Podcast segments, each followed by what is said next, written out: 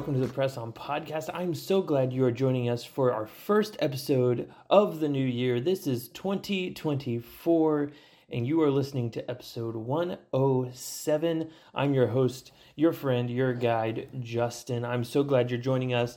If you've been with us for a while, welcome back. And if you are brand new, uh, welcome to the family. We are so glad you are here from episode one we have been a podcast for broken, messed up, imperfect people created by a broken, messed up, imperfect person, just trying to figure out how to do life together, trying to figure out how to press on in this life and do the best we can because God has done so much for us. We want to do our very best for Him and press on towards the prize, which is heaven. And so, I am, like I said, I'm glad you are joining us. And I was really debating how to start off the new year because uh, I can't lie, I want to get back into to just diving into scripture, studying little by little, verse by verse. I think we were on like part 16 or 17 of our study of John last summer, and then we kind of took a break and then uh, we didn't continue on in that. And I would like to get back to that. Uh, but in order to start the new year, I wanted to start with this idea of how to study the Bible. Now, if you want a really more in-depth look, we have some YouTube videos on our YouTube channel on how to how to really get the most out of your Bible study, but but just for 2 weeks, I want to talk about this idea of studying the Bible and then use it to actually study a full book in the next 2 weeks uh, with you guys. Uh, this is uh, uh something that Craig Groeschel did over at Life Church. Um, and so I'm taking this from him. Uh, he provides all the resources for free for churches and, and podcasts and things like that. Um, so this isn't anything new. Um, this isn't anything I created, but it's just something that, that really was laid on my heart. Um, and I just wanted to share with you um, because truth is, is there's no greater way to get to know God than to study his word, to, to understand scripture. But oftentimes people don't really care or they get bored and they give up, or some people just don't know how to study scripture. Uh, you know, you, you start in Genesis and Exodus and Leviticus, and, then, yeah, you're done because because when you get to Leviticus, it gets kind of boring, and then you just kind of give up. And, and then some people do the the lucky uh, dip, or uh, some people call it the flip and dip method, is where you just open the Bible, put your finger in it, and, and do what it says. Uh, Craig Groeschel actually he does this. He he opens to Ezekiel four twelve, and he said, "Can you imagine if you just opened up Scripture for the first time, Ezekiel four twelve, and it says this, and you shall eat it as a barley cake, baking it under their sight on human dung." I mean, that's in Scripture, and so if you're just opening up Scripture, you might run into things like that. Um, and so probably not the best method. And so so the goal here is to really try to understand it. Really for the the last season of our podcast has really been about trying to understand the Bible better. Uh, so we understand what God's trying to say to us better. So then we can actually press on. And so uh, so as we talk about some really quick tips, I want to take a look at the book of Philemon. Uh, the book of Philemon uh, is the shortest letter that Paul writes. Um, and I'm excited just because it is a heavy, heavy book. And I want to, uh, I don't want us to miss out on what God might be saying to us through this book. Because easily it gets stuck between pages. We often skip over this book, um, or or we just wait until a pastor preaches on it and we think we're good. So, if you tend to take notes, uh, real quick, I want to give you five ways to study the Bible um, and then we'll walk through each of those ways while looking at Philemon. Um, and we'll just break down the first part this week, and then next week we'll continue on. But number one is choose a translation you can understand. Uh, I talk about this in the YouTube videos, but uh, there's a big debate on what translation to use, and if there's only one right, right translation to use. And I say that's all fooey. Pick a translation that you can use. Some translations are going to be more literal, some are going to uh, just be easier to understand. Uh, but pick one you can use because if you're not careful, you might pick a translation you don't understand, and then you get caught up in that, and then you stop studying scripture because you don't understand it. There is no one God given translation.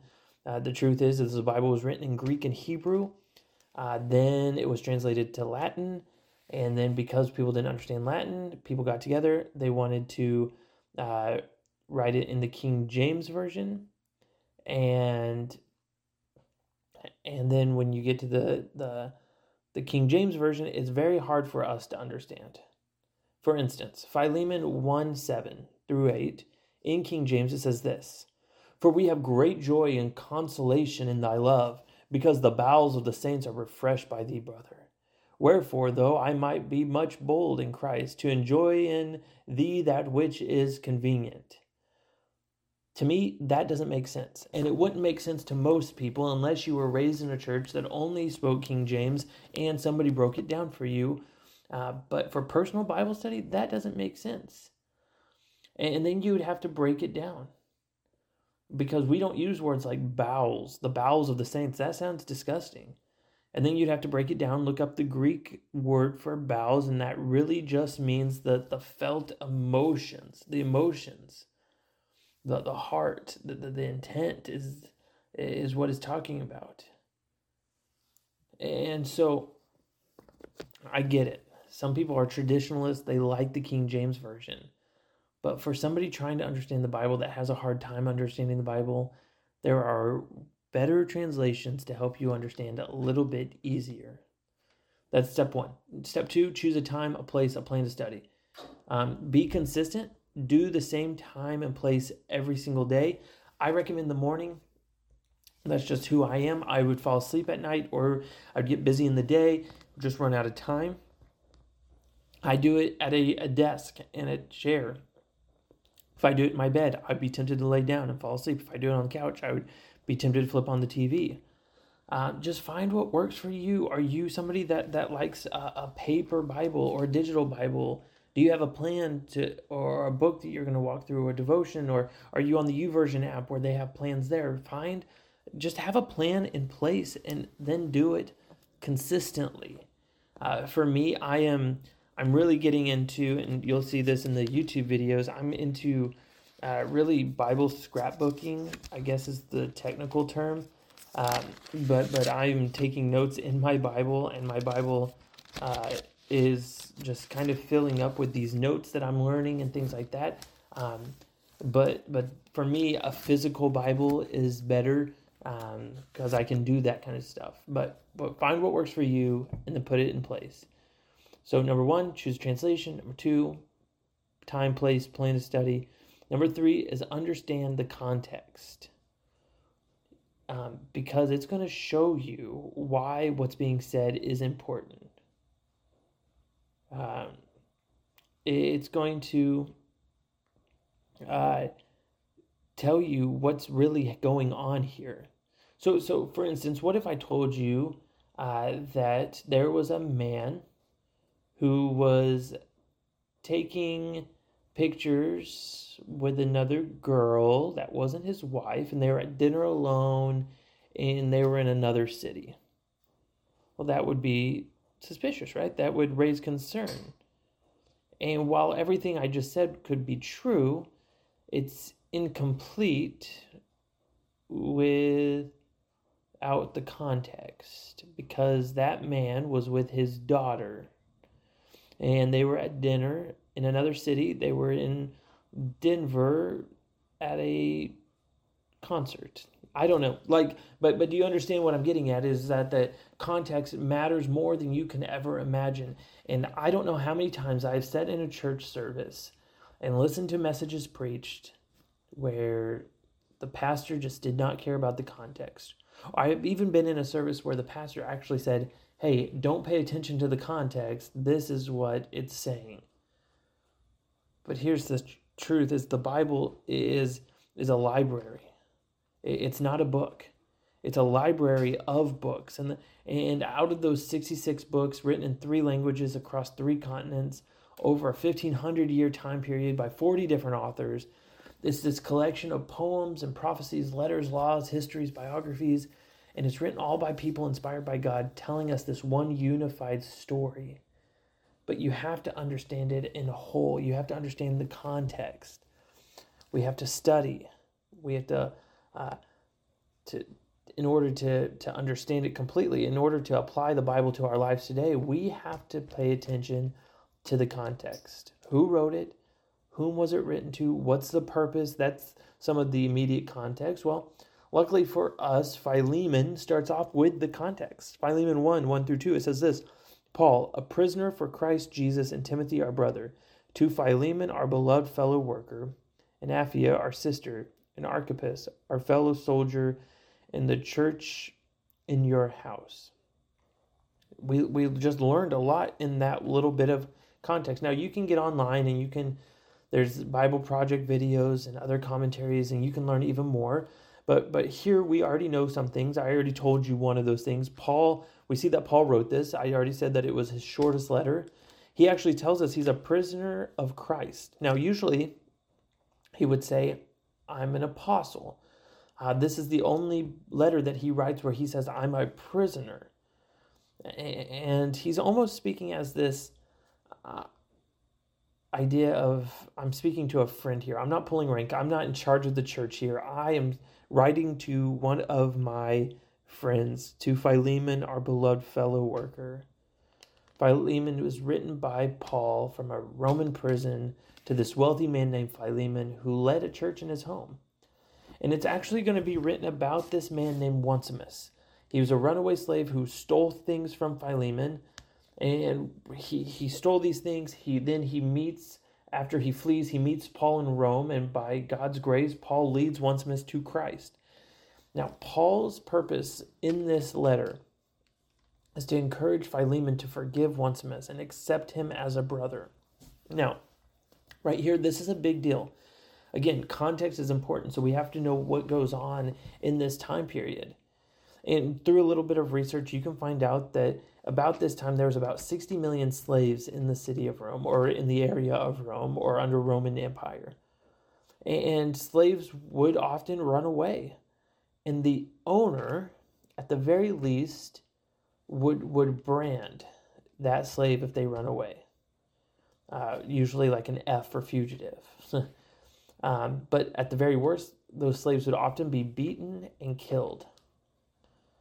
And Paul is writing to Philemon, who, in context, in the in the rights of the day, had every right to, to beat and kill this slave who stole from him and ran away. Paul's going to write to him and say, Hey, this guy stole from you. He escaped. I want you to forgive him. Not only that, I want you to receive him and treat Onesimus not as a slave, but as an equal, as your brother. Now, again, we have to understand the context. And I don't know if this is right, um, and I'm not going to claim this is right, uh, but it almost seems like Paul is kind of buttering up Philemon here. Because right here, Paul writes this in verse 4 I thank my God always when I remember you in my prayers, because I hear of your love and of faith that, that you have towards the Lord Jesus and for all the saints. And I pray that the sharing of your faith may become effective for the full knowledge of every good thing that is in us for the sake of Christ. For I have derived much joy and comfort from your love, my brother, because the hearts of the saints have been refreshed through you. So, so maybe he's not really buttering up Philemon, but he's saying, "Hey, Philemon, I know you. I know you love Jesus, and and and people have come to faith because of how you treat them and how much you work for God. And he's almost saying this in order to reveal what he's going to ask of him to receive Onesimus back. Uh, so it almost is like he's buttering him up, but he's really just saying, hey, I know you know the right thing to do in this situation. And and so so that is really all the context that that we need to know immediately. Now there's a lot of other things we could study, but but just for the sake of time, that's the context. Number four is this read slowly, ask questions. What does this say about God? I mean, what does this say uh, about me?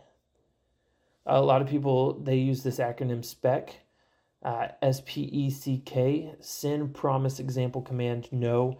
Um, so, is there a sin to be avoided? Is there a promise to be claimed? Is there an example to follow, a command to follow or obey?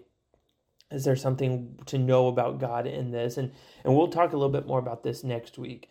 Um, but the number five step is this: pray for God to speak to you when you're reading Scripture, and apply what He might show to you in these moments. Like pray, what do you want me to see? What are you trying to say to me? What do you want to show me? I want to look at one more thing before we close today, and it's this Philemon 1 8 through 10. Accordingly, though I am bold enough in Christ to command you to do what is required, yet for love's sake I prefer to appeal to you, I, Paul, an old man and now a prisoner also for Christ Jesus. I appeal to you for my child Onesimus, whose father I became in my imprisonment. Formerly he was useless to you but now he is indeed useful to you and to me. Onesimus stole from Philemon. He runs to Rome. He, he meets Paul. Paul leads Onesimus to Christ. Now, Onesimus uh, is not a slave anymore, but he's a son of God. And Paul is urging Philemon. Paul says, I could pull rank here and tell you to do this, but, but I'm, I'm going to appeal to you because of because of my love for this man, because my love for you, and my love for Jesus, I'm going to appeal to you to take this man back. Now, here's where I kind of geek out, and you can too uh, if you would want to. If you dive just a little bit deeper when you're studying scripture, you can look at the original language. I don't even know Greek, but you can Google Greek, you can look things up. But when you do this, when you do word studies, you start to find buried treasures like little Easter eggs. Like this Onesimus's name actually means useful or profitable. And Paul says, formerly Onesimus was useless to you, but now he has become useful both to you and to me. Do you get it?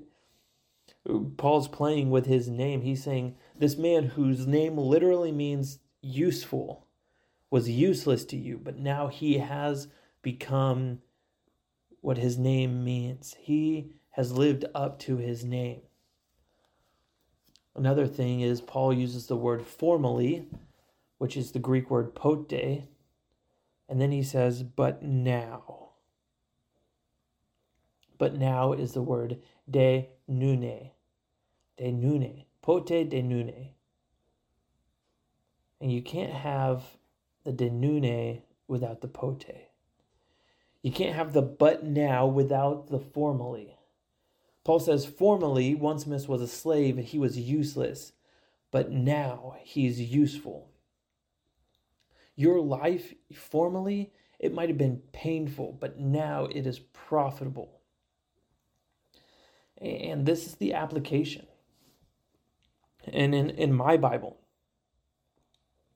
uh, I would write down this, this idea.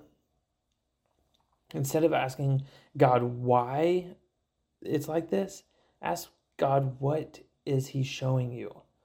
Like don't ask God why it's written in the Bible, but but what is he trying to show you in this moment? Because in this, if you think back, Think about how God used those things that you didn't want, how, how He made the useless useful again. He took all the bad and made it good. What does God want to show you? That, He's faithful. He helps turn things in hard times, that He has a plan, because you can't have the denune without the pote. You can't have the but now without the formerly here's the truth is is God is writing our story as we speak in 2024. Formerly you were sick, but now you've been healed. Formerly you were addicted, but now you're becoming sober and clean. Formerly you were depressed and anxious, but now you have peace. Formerly your your marriage was barely hanging in there, but now you are seeking God together. Formerly you were lost, but now you're found. And when is God going to rewrite your story? It's going to be as you read His Word. We know that God's Word is living, it's active, it's powerful. It speaks to us, it guides us, it protects us, it empowers us. It guards us from temptation, it renews our mind, it builds our faith, it shows us heavenly riches. God's word is truth, and the truth will set us free. He is rewriting our story each and every day. And that, my friends, is how we do the one thing I've encouraged us to do each and every episode, and that is to press on. Hey, I can't wait to continue this series next week, but until then, adios.